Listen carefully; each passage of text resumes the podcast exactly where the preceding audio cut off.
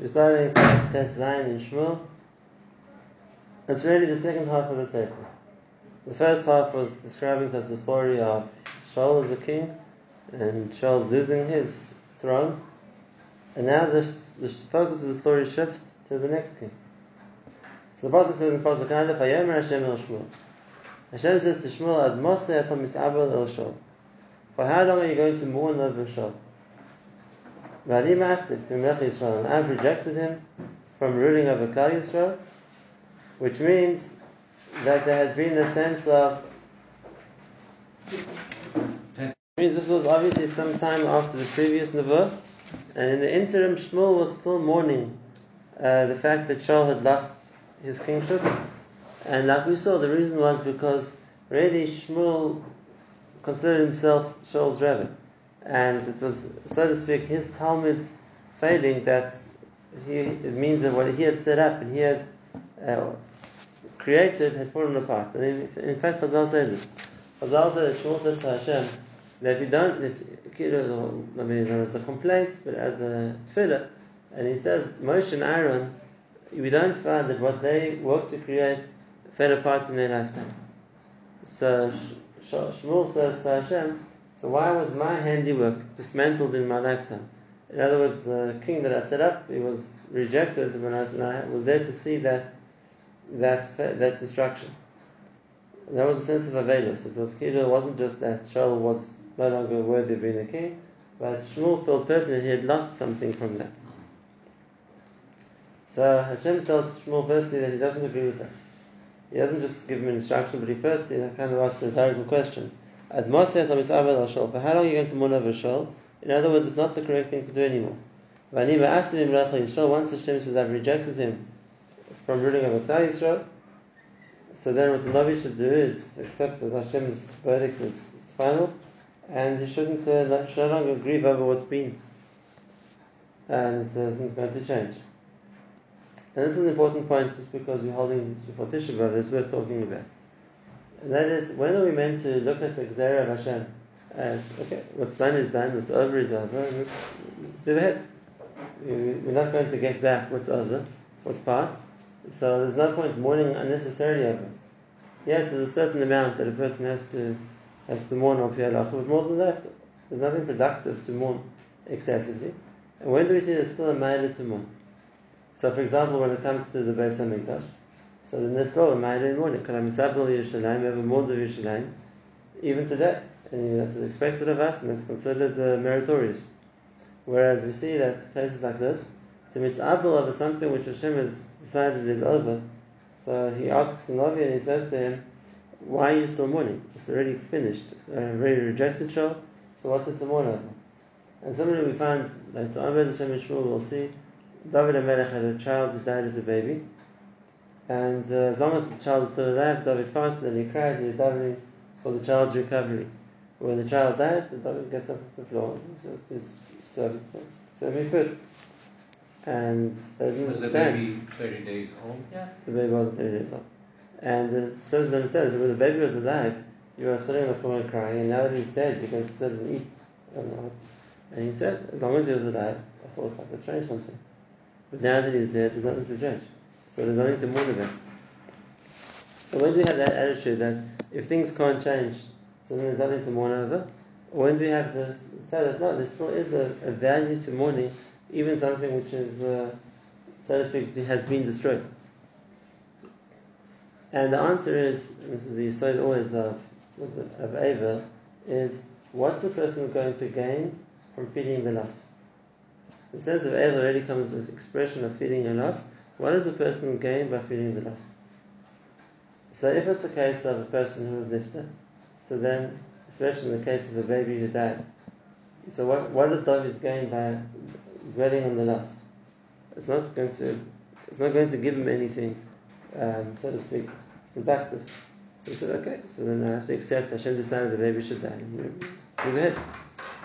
And uh, similarly here, Hashem's telling Shaul, Shmuel, that there's nothing to be gained by mourning over Shaul. It's not going to change anything. It's it's, it's over. Hashem decided to rejected him, and therefore the to to feel to feel a loss, to feel disappointed is understandable. but to grieve continually is not the right thing. And the only time when it is justified is when there's something which is a merit, it's something to meritorious to gain by, by, by, by the Avedis. They're still feeling the lust. And that's why the difference when it comes to Beis Hamikdash is there's something to be gained by still trying to understand what the last of the Beis means. And it's not something which is just like, what are we, why are we still dwelling on? What are we reliving the past for? And the answer is no. Here, when it comes to Beis Hamikdash, so there's a big matter to living the last of the Beis Hamikdash. And why is that? Because otherwise you might think that you know, the Jewish life as you have it is complete. We have kosher food, we have shuls and we have Jewish schools and yeshivas. We're living a very productive, very full Jewish life. It's perfect. Is this the way it's meant to be? And what stops us feeling that way is the fact that we know we're missing something. The fact we know we're missing something. So in that case, the sense of still feeling the, the evil, still feeling the sense of lust, is uh, there's a. There's something to be gained from that. And what's there to be gained? What would be wrong if we feel that this is ideal? It's perfect. If we would feel that this is uh, exactly the way things are meant to be, you know, Jewish life's never been so rich and so good and so wonderful, so then uh, people wouldn't ask for better. This is perfect. What else do we need? What could be better than this? And that's that's not the way it's meant to be. It's not the perfect it's, uh, environment that we're meant to be. So here there's a matter to still remembering the last. Isn't there also a difference in the base of English, mourning base of English, we could actually rebuild it, whereas you're talking about it. Right, uh, Risha is saying is correct, and that, that comes from this point. That is because we therefore, whereas this isn't complete, and we understand we that it's not the way it's meant to be, then we can look to making things better. But in a case where a person set, like, settles with the materials as it is, so then yes, and there's nothing to change, nothing to, then we have to accept it for what it is because we can't we can't accept it as maybe things will go back to what they were. Question. You're talking about mourning. Mourning, and there's a, a physical aspect to, to mourning, the, the halachic aspect, and there's the feeling of loss. The feeling of loss is emotion. and Sometimes it's overwhelming. How do you apply logic to, to an emotion? Like every time we do Nichem we try to provide a person with a perspective that they can come to terms with the loss. And then hopefully they can get over it. Mm-hmm. Okay, so that's uh, now why, why was Shmuel being misabel? We don't think of Shmuel as somebody who was so uh, overcome by emotion that he couldn't control himself. Why, is, why was Shmuel being misabel? It could be Shmuel felt that maybe there was a there was there would still be room for Hashem to change his mind, even though we saw beforehand that when he says because this is now in the book that David is going to become the king. So we saw previously that maybe that could be accomplished like the Ramban In some way it would have been had Not sinned. So the Ramban says even if Shaul had not sinned, there still had to be a Malchus from Beis David. So Shaul said that it's true. The Malchus Beis David would have been the primary kingship, kingdom or rulership, and then his viceroy, his second command, would have been from Shaul's family. So maybe Shaul, Shmuel thought that if he was, if he continued to daven for Shaul, then maybe there was some way to at least alleviate part of the verdict against Shaul. But that's Hashem told him, no, there's nothing to talk about. So stop, stop being misabel Similarly to other times we find that tzaddikim, they thought if they try hard enough they could reverse the gezerah until Hashem decides and tells them there's nothing to do. It's not worth trying to to change the, the, the. So what did they him to do? He says, Malay karnach Hashemin, fill your carons a horn with oil. Velech go eshlachacha yishay beis alachmi, ki yishay from beis lechem, ki yarisi b'banav li melech. Because I see in his sons a king for me. That's the unusual Lashon. What does it mean, li melech? A king for me. Why would a, why would the king be a king for Hashem? A melech al Yisrael. Or just time to say melech. What does it add by saying a melech for me? So there's two different mafarshim, mahalchim and mafarshim to explain it. They're both correct. One is Radak, and the he explains the melech as he'll be a king who'll be, be loyal to me. So, in other words, as opposed to Shaul, who was disloyal to Hashem, so David Melech will be a king who Hashem will be happy with him. He'll be a king for Hashem, which means will obey Hashem more. That's uh, the one explanation. The other explanation is that there's a difference between the way that Shaul was anointed and the way David was anointed. The way that Shaul was anointed was in front of the whole of Klal Yisrael. So even though Shmuel originally told him you're going to become a king, but then he gathers Klal Yisrael and tells him Hashem has chosen Shaul as the king, and the people all accepted him. Whereas with David HaMelech it never happened. There was never a public coronation of David HaMelech. There was never a decision that was told to whole Klal Yisrael David is going to be the king. And that's why Hashem says, I'm choosing the king for me. Which means Klal Yisrael uh, aren't being consulted on this one. And Klal Yisrael aren't going to publicly have to accept him. Hashem is choosing him as a king. So it's not coming from Klal Yisrael's initiation. Later on, in different stages, Klal Yisrael accepted him. But it never came that the Navi said to Klal Yisrael that this is the king Hashem has chosen on your behalf and you're going to accept him. Um, so that's, uh, so he said, I've seen this someone who's going to be a king, even if the Master only for at this stage, only Hashem would know about it. And I'm going to see, even after David was anointed, it wasn't anybody knew about it except for David's immediate family. Everybody else weren't, weren't told, no one else was told about the fact that David had become a king.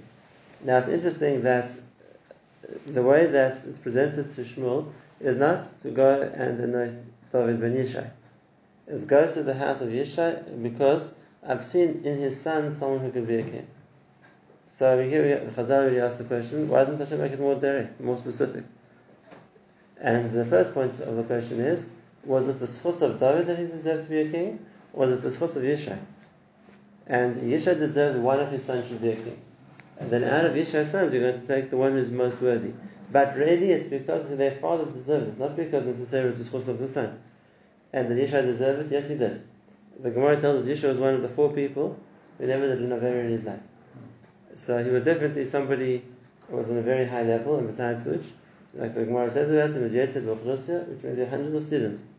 He was a Torah teacher who taught Torah Barabim. He was a tzaddik who never did anything wrong. So for sure, as a leader of the Jewish people, he deserved that. And uh, and Zimela, if for whatever reason Hashem didn't want to choose him as a king, uh, so he deserved at least one of his sons should be the king. So we'll see that there was a certain chelik of the kingship that was deserved by David, and the chelik which was deserved as being a ben Yishai. And uh, that's why often David, as a king, is called Ben Yishai. It's not a derogatory title. No, it's the son of Yishai. Yishai deserved that there should be kings from his descendants. This is the son of Yishai.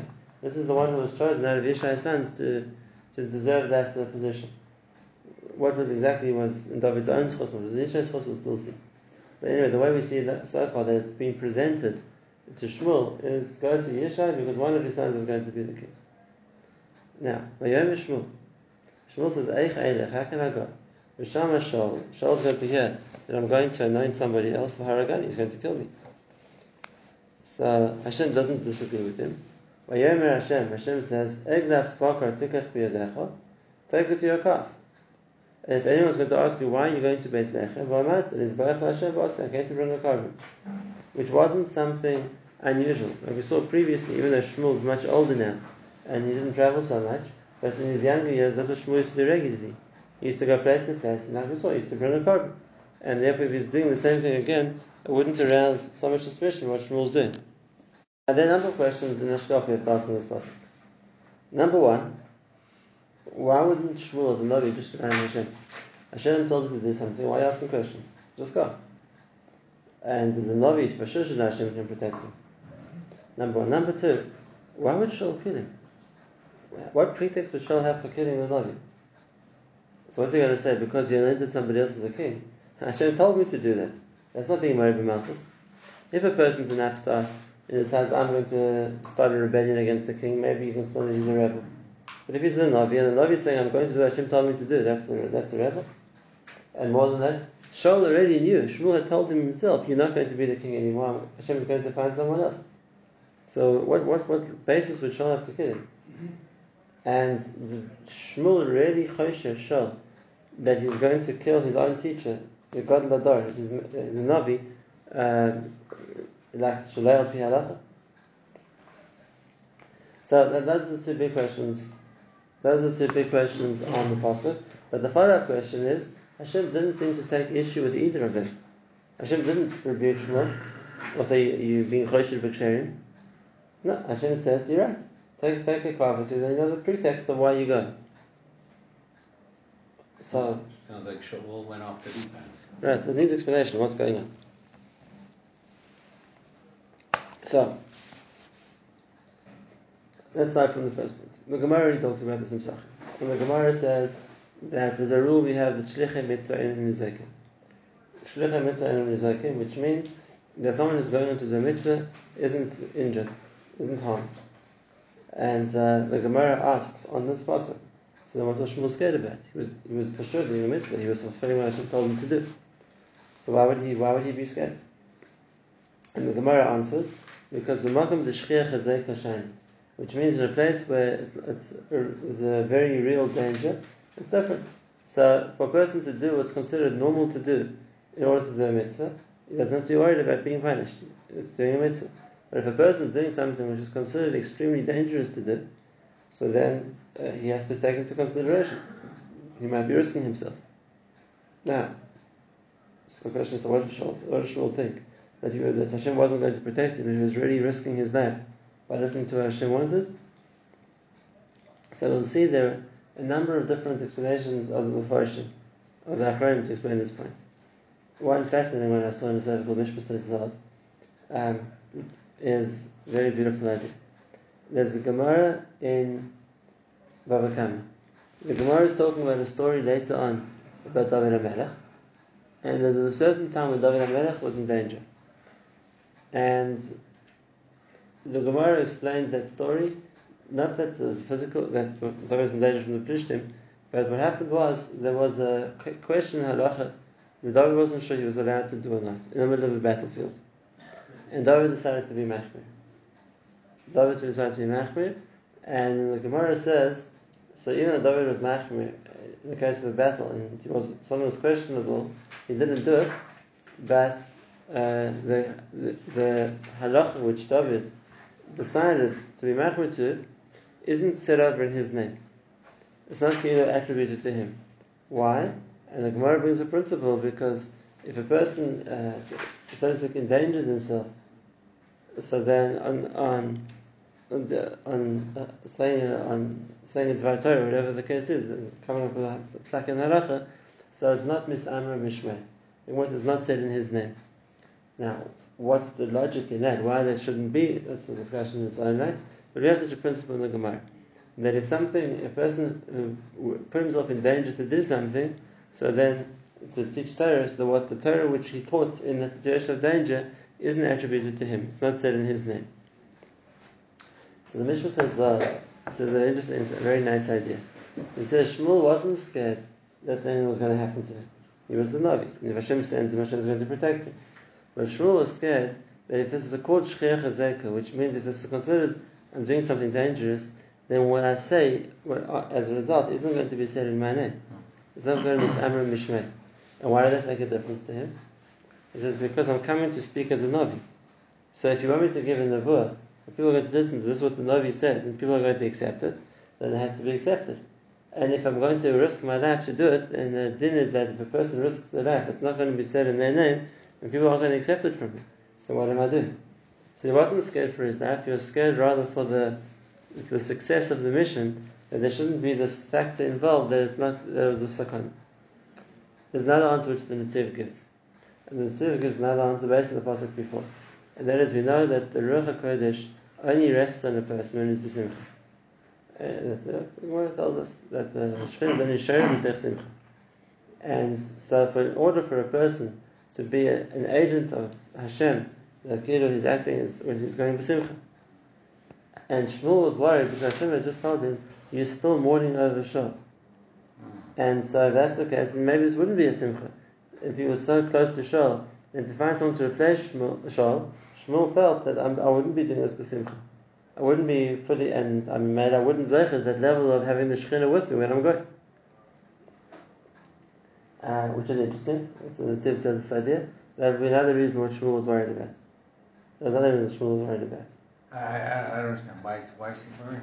Because if he wants the protection of the Shekhinah being with him, He has to be the Basim. Shekhinah only works with Simcha. And if Hashem himself told him, I see he's still mourning over Shaul, then Shmuel was worried, even if I'm going to go and do what Hashem told me to, but maybe there's a certain element I'm not properly besimcha about it. But how, what's that got to do with, with saying Shaul, Shaul will want to kill me? No, that's the next point. So then, that- that's the first point. That Shmuel Shmuel was worried to go because he thought he's endangering himself. Okay. Because that's our second point. In that respect, uh, we'll come to it, there's a third mahalach as well, we'll come to it in a moment. Then let's talk about the second part of the pasuk. Why do you think Shaul was going to kill him? Like you asked before. The Shaul had no basis to kill him. So, and it's not that Hashem argues, Chas v'shalom, how can you be Chesed Shaul? Uh, Hashem doesn't argue with him. So how would that be possible? Um, so the Mepharshim explain, in the Rabbi and others explain, that he wasn't scared that Shaul was going to kill him. Rather, he was scared that somebody who was loyal to Shaul was going to kill him. And uh, this is exactly what happened later to the. That uh, the, the Shaul had the people who were loyal to him, in that case was Doeg Hadomi, and he was the one who reported what happened by the Rabbanim, and he was the one who later killed the Rabbanim. So even it wouldn't be Shaul himself, but it says the Shaul is going to find out about that, that, that I went to anoint another king, and then one of his people is going to be the one to kill me. So that way, Shmuel was more worried about. Um, that's uh, well, the, the first explanation of the Mepharshim, and that is that uh, it wasn't that Shaul himself kill him, rather it was that people who were not, Shaul found out about it, says, well, you know, it's not another king, and the anointing of the king, somebody who, loyal, who was loyal to Shaul. That's uh, one more. Now, that's, and maybe that would have been a possibility. Hashem didn't uh, rule that out. The question is, there were other Nevi'im whose lives were also endangered. For example, Yirmiyahu. Yirmiyahu spent most of his time rebuking, rebuking people, threatening them with punishment. And we're talking about powerful people. We're talking about the Sarim of Yehuda, the kings of Yehuda. And uh, there were many, many times that they tried to kill him. People who did not have Yerushalayim. People didn't have Yerushalayim, they tried to kill him, including the ministers of the king. On more than one occasion, they tried to kill Yirmiyahu. And Hashem told him Mirash at the beginning of Yirmiyahu, He said, They're going to try, but you don't have to worry because I'm protecting you. So even if they're going to try and they threw him into the pit and they try to kill him this way and try to kill him that way, it never worked because Hashem promised him, I'm protecting you. So why didn't Hashem do the same thing here? Why didn't Hashem tell Shmuel, Shmuel, don't worry, I'm protecting you. So you have to Shaul, you have to Shaul's people, I'll protect you. Shmuel definitely deserved it. Why does Hashem have to come with an excuse for him? No, bring a korban, and people should think you're bringing a korban. Why, why don't you say, don't worry, I'm, uh, I'm going to protect you, nothing will happen to you. Like Hashem did for many other Nevi'im. He just promised me to protect them, and he did. Is in his ability to do that. So why does it come to this ruse, so to speak, of bringing the, bringing the korban? So we'll see this is a another point here also. And that is it wasn't just to protect Shaul, Shmuel. It's not of Shaul, it was also to protect David. Because it's, it's not just that uh, if sh- sh- people find out, Shaul's people find out that Shmuel's appointed someone else as a king, then he's going to try and kill the Navi. He might try and king, kill the king elect as well. So that's so the, the finding a way which they wouldn't know about it was a way to protect everybody involved. It wasn't just to protect Shmuel. That's a simple shot. Nothing wrong with it. it makes sense. But there's another mahalach in this also. But the pasuk says, uh, kill me. Right, but Hashem's answer was to, to protect everybody. But there was a Shem's. And Hashem says, "Thank you, car- korban with you, so then no one's going to get into danger because no one's going to know what, the real, what really happened. When Hashem said, don't worry, Shmuel, I'm protecting you, okay, you're protecting him, worrying everybody else. Okay, so that, that, that's, like I said, it's a, it's, it's a mahalach, it works. There's another mahalach in the Pasuk also. And that is that it wasn't just Hashem was answering him, um, that I'll find you a way to avoid detection. I'll find you a way to, to escape, uh, you know, people being known what you're doing. Uh, Shmuel could have thought of that kind of thing himself. That if Shmuel wants to go to do what Hashem wants him to do and he's worried he's going to be found out, he also think of some excuse to go to Beis Bethlehem. It wasn't a, it wasn't a, needed this tremendous goodie from Hashem of the ACS. Rather, we're going to see that this is a part of the way he made David the king. The way he made, the way he made David the king. And we're going to see this is similar to the way that he made Shaul the king. There was also, like we mentioned previously, there was also in a korban. He came to the city to Levarach al and that's when Hashem organized Shaul arrives and invites him to eat with him at the meal, and that's the way he crowned him. So the idea here isn't just like you have an excuse of how to how to get to Beis Lechem without protection. No, Hashem is saying this is the way that you're going to, you're going to bring a korban, you're going to make a zevach, and that's the way you know, you're going to anoint David as a king. Now the simple reason for that is, it's like oh, always, when a person's oil legdula, you make a such mitzvah. It's a way of celebrating the fact that he's the person's risen to a certain level. Just like you see later on in the beginning of Melachim, when David's son Adoniyahu decided he's going to be the king. So how, what did he do? He made, he made a tremendous feast and he invited all the people who he thought were loyal to him to come and celebrate his ascension to the throne. So the idea of the way to make someone a king, well, way was through a sunnah, was through a, was through a, and that's the way Hashem is teaching him. Um, when Shmuel was originally understood that he was going to Beis Lechem, he understood how to do this in a very secret way. You don't find out about it. In other words, Hashem said, I'm going to make him a king, Li Melech. Like we said, I'll be a king for Hashem because no one else will know he's a king. So then this is a very furtive operation. And Hashem says, no, that's not the way to make him a king. It's, it's, you, it has to be with the zevach as well. It has to be with the Sunnah. So how are you going to do that? So his idea, you're going to bring him korban. And you're going to have Sunnah's mitzvah for the. And at the same time, so then you can, you'll use it as an opportunity to anoint David as a king. Okay, that just explains the context what Hashem's aid particularly was. Now, there's a version, tomorrow we'll see, there's another understanding here also of this idea of what Shmuel was worried about. That Shaul would kill him, the sounds like Shaul's people will kill him, we said. And that also makes sense with the Hemshech of the next two psukim of what happened when he got to Yishai's house, that we'll talk about tomorrow.